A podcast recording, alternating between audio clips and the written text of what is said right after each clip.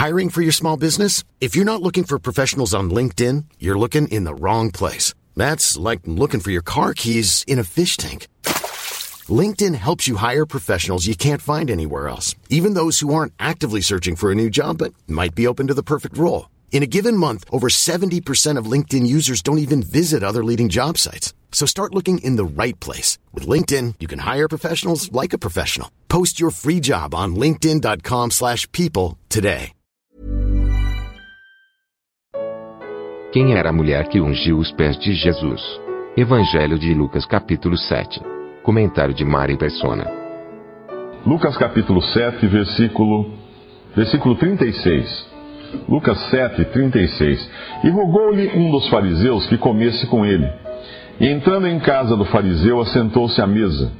E eis que uma mulher da cidade, uma pecadora, sabendo que ele estava à mesa em casa do fariseu, levou um vaso de alabastro com. Um e estando por detrás aos seus pés, chorando, começou a regar-lhes, a regar os pés com lágrimas, e enxugava-lhes com os cabelos da sua cabeça. E beijava-lhe os pés e ungia-lhes com um unguento. Quando isto viu o fariseu que o tinha convidado, falava consigo, dizendo: Se este fora profeta, bem saberia quem e qual é a mulher que lhe tocou, pois é uma pecadora.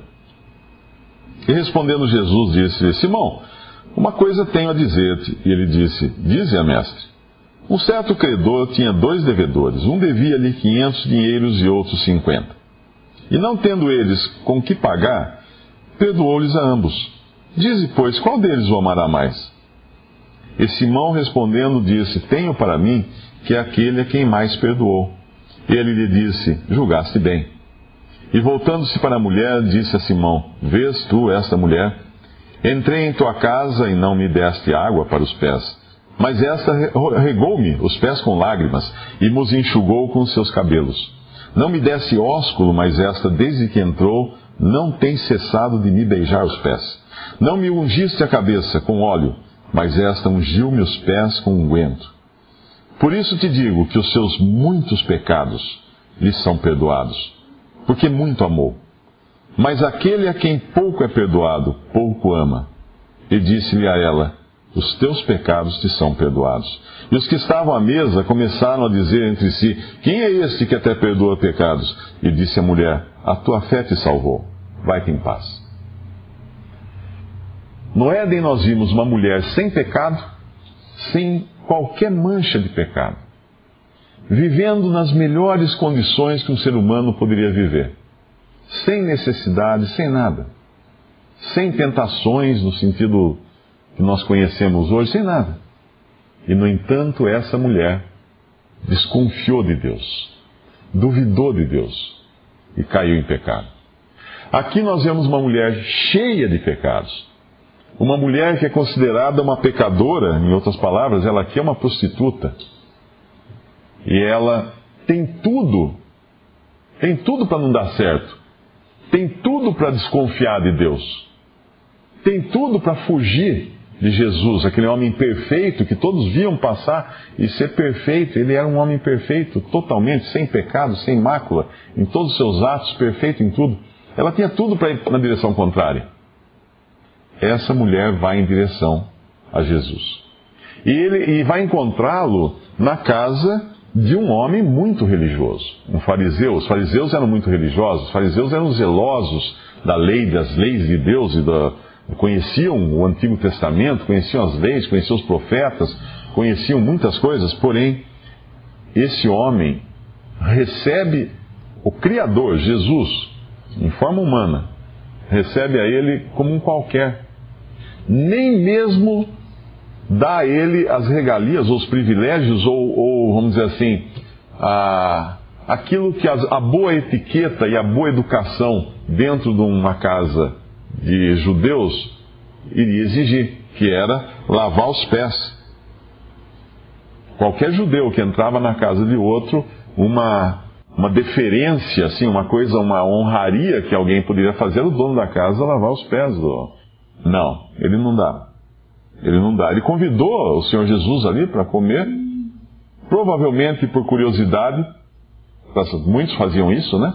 Nós sabemos que até no julgamento de Cristo, muitos dos seus algozes ali queriam vê-lo por curiosidade, para saber quem era aquele que falavam tanto, queriam também ver se tinha alguma coisa que eles poderiam uh, aproveitar disso. A curiosidade do homem muitas vezes é confundida com, com fé e fidelidade. Esse homem provavelmente convidou a Cristo, a Jesus, para ir ali por curiosidade. Mas essa, ele, ao invés de fazer qualquer coisa, no lugar dele fazer qualquer coisa para aquele hóspede, quem faz é uma mulher, uma pecadora, uma prostituta, que leva um vaso de alabastro. O alabastro era uma pedra que era polida, esculpida no formato de um vaso. Era uma coisa já, já fina, já rica. A própria, o próprio vaso não era uma coisa de barro. E ele é, o alabastro é, é translúcido. E ela vem com isso, com um perfume, um perfume provavelmente caro. Naquele tempo não era barato comprar perfume. Perfume era, era uma coisa cara, uma especiaria cara. E ela vai ungir, ungir Uh, levou um vaso de alabastro com unguento e, estando por detrás aos seus pés, chorando, começou-lhe a regar-lhe os pés com lágrimas, enxugava-lhes com, com, os cabelos da sua cabeça e beijava-lhe os pés e ungia-lhes com unguento. Ela não só lavou os pés de Jesus, ela, ela colocou perfume nos seus pés. Ele, quando vê isso, o, o fariseu pensa consigo mesmo: se esse for a profeta, ah, ele não é profeta coisa nenhuma. Ele, se ele fosse profeta, ele saberia que essa mulher que está tocando ele é uma prostituta, uma mulher cheia de pecados. Ele está deixando ela tocá-lo. Só que ele estava diante de ninguém menos do que Deus feito homem. E obviamente Deus conhece os pensamentos de todos os homens. E Jesus, respondendo, Jesus disse-lhe: Simão, uma coisa tenho a dizer-te. E ele disse: Dize a mestre. Ele sabia o que o homem estava pensando. E ele faz então, conta uma historinha de dois credores. Um devia 500 dinheiros, outro 50. Nenhum dos dois tinha para pagar, perdoou ambos, a dívida de ambos. Qual deles vai amar mais o, o, o seu senhor?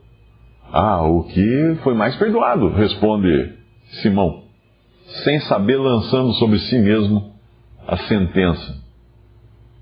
O homem sempre se enrola quando ele tenta tenta conversar com Deus, quando ele tenta se colocar diante de Deus na posição que, ele, que não é a que ele deveria, que seria aos pés de Jesus mesmo, em submissão e sujeição. E o Senhor Jesus diz a ele: Essa mulher, quando entrei na. Essa mulher, eu entrei na sua casa, você não me deu água para os pés. Essa mulher regou meus pés com, com lágrimas, enxugou meus pés com seus cabelos. Não me desse um ósculo, que era o costume também, era o cumprimento do judeu, beijar no rosto o outro. Essa mulher, você não me beijou, mas essa mulher, desde que entrou, não tem cessado, não parou de, de beijar meus pés. Não ungiste a minha cabeça com óleo. Era um costume também colocar, colocar azeite sobre a cabeça do convidado, mas esta ungiu meus pés com unguento, com perfume caro. Por isso lhe digo que os seus muitos pecados lhe são perdoados, não porque ela fez isso. Isso que é interessante a gente entender. Essa mulher, quando estava fazendo isso, ela tinha tido seus pecados perdoados. Ela já tinha tido seus pecados perdoados. Por isso digo que os seus muitos pecados lhe são perdoados porque muito amou, como consequência dos seus muitos pecados, que foi a, a, a, comparação que ele fez a quem amou mais, aquele que teve poucos pecados perdoados ou que teve muitos? Ah, o que teve muitos pecados perdoados, esse amou mais, então, essa mulher. Essa mulher, quando ela chegou ali, quando ela se, se, se colocou naquela posição, que seria de alguém pronta para receber qualquer castigo de Deus, qualquer juízo de Deus, como alguém reconhecendo o seu pecado, conhecendo a sua inferioridade, conhecendo quanto ela dependia da graça de Deus e do perdão de Deus, porque ela não tinha nada para levar para Cristo. Ela não tinha nenhuma boa obra para apresentar. O currículo dela era de prostituição. Não havia nada nela que pudesse agradar a Deus.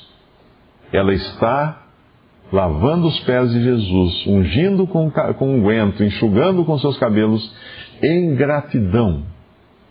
Essa mulher está grata por isso te digo que os seus muitos pecados são perdoados, porque muito amou. aquele a quem pouco é perdoado, pouco ama. Nós aprendemos da religião que Deus vai nos amar se nós fizermos alguma coisa para Ele. Não. Deus amou o mundo de tal maneira que deu seu Filho unigênito para que todo aquele que nele crê não pereça, mas tenha a vida eterna. Quando foi que Deus amou o mundo? Quando foi que ele deu o seu Filho unigênito? Quando ele viu o seu Filho pregado numa cruz por mãos de homens.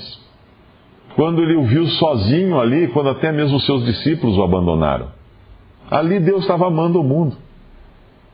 Ali Deus estava amando, como Deus sempre amou o mundo. Na realidade, o Cordeiro de Deus tinha sido preparado antes da fundação do mundo para aquela hora.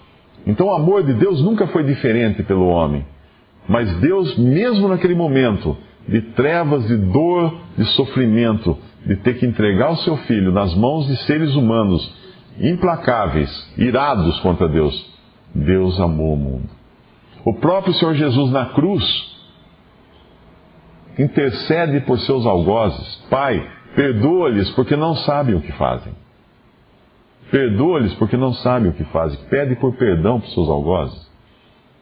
Um dos seus algozes, um soldado romano, tem que reconhecer que aquele homem é, que estava ali é, é, ah, era, era, alguém que não tinha aqui, não merecia aquilo. O próprio ladrão reconhece isso também. Nós fizemos o mal, mas esse aqui nenhum mal fez. O Filho de Deus estava morrendo ali na cruz. Deus amou. Deus amou.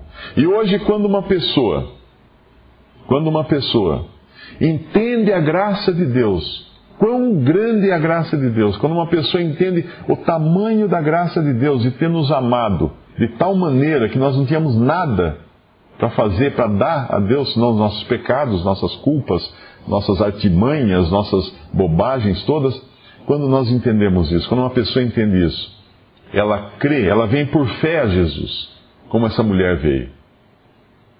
A fé dessa mulher a trouxe a Cristo. A confiança e a fé, porque a confiança é que ela sabia que aquele ali poderia salvá-la, aquele ali não iria condená-la, aquele ali era, era a pessoa, era o recurso, o último recurso dela. Onde mais essa mulher ia achar recurso? Na, no fariseu? Na casa do religioso? No templo? Não. Se esse fariseu jamais deixaria essa mulher se aproximar dele para tocá-lo, porque ela era uma mulher da rua, uma prostituta, mas ela tem fé em Jesus, porque ele fala: A tua fé te salvou, no final. A tua fé te salvou. E ela vai a ele em confiança de fé. E se você ainda está perdido, se você ainda não sabe o que vai acontecer daqui para frente na sua vida, se você não sabe o que acontece depois da sua morte, é ir a Jesus com fé agora para receber dele as palavras que, que, ele, que, ele, que ele dá a essa mulher. Mulher, os teus pecados são perdoados. Não é isso que todo, todo ser humano gostaria de receber? Nós vamos ao, ao médico para tratarmos de uma enfermidade e a melhor hora é a hora que a gente chega e fala assim: olha, você está curado, está resolvido o seu problema. Pode ficar tranquilo que já resolveu tudo. Não é isso que a gente quer do médico. As pessoas atribuladas vão em busca de ajuda e recebem ajuda profissional do médico, dentistas, psicólogos e tudo para a sua, sua enfermidade. Agora, nenhum homem pode dizer o que, essa, o que esse Senhor Jesus disse a essa mulher. Os teus pecados estão perdoados.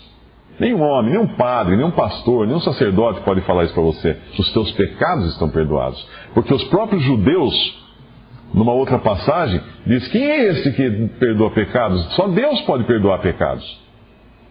Deus. Deus. E nenhum homem poderá dizer a você também a última palavrinha que fala nessa passagem que ele diz para a mulher. Que às vezes, às vezes a gente lê com tal rapidez que a gente não percebe. Vai-te em paz. Vai-te em paz. Esse vai-te em paz não é apenas pode ir tranquila, não essa mulher agora tinha paz com Deus. Embora a obra de Cristo fosse ser consumada ainda na cruz, que é quando ele efetivamente carregou sobre si os nossos pecados e pagou ali as nossas culpas, mas isso já valia para essa mulher aqui. Vai ter em paz. Jesus fez a paz do homem com Deus, ou de Deus com o homem, melhor dizendo. Quando nós brigamos com alguém, na escola, aí a gente, depois de um tempo, se arrepende e nós fazemos as pazes, né? Fazemos as pazes, o que é? Ficamos em paz de novo. Com a queda do homem, houve essa ruptura da comunhão do homem com Deus. O homem se afastou de Deus. E o homem não consegue voltar para Deus, então precisa Deus vir ao homem, na pessoa de Cristo, para salvar. Deus fez a paz, Cristo fez a paz, fez a nossa paz. Ele é a nossa paz. Você tem paz?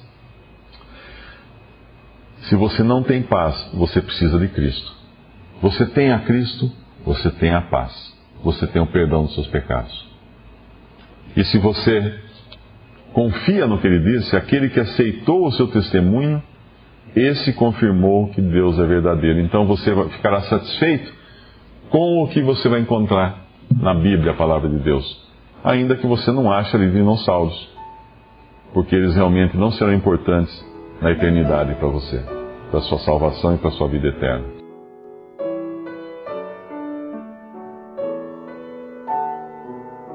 Visite respondi.com.br. Visite também 3minutos.net.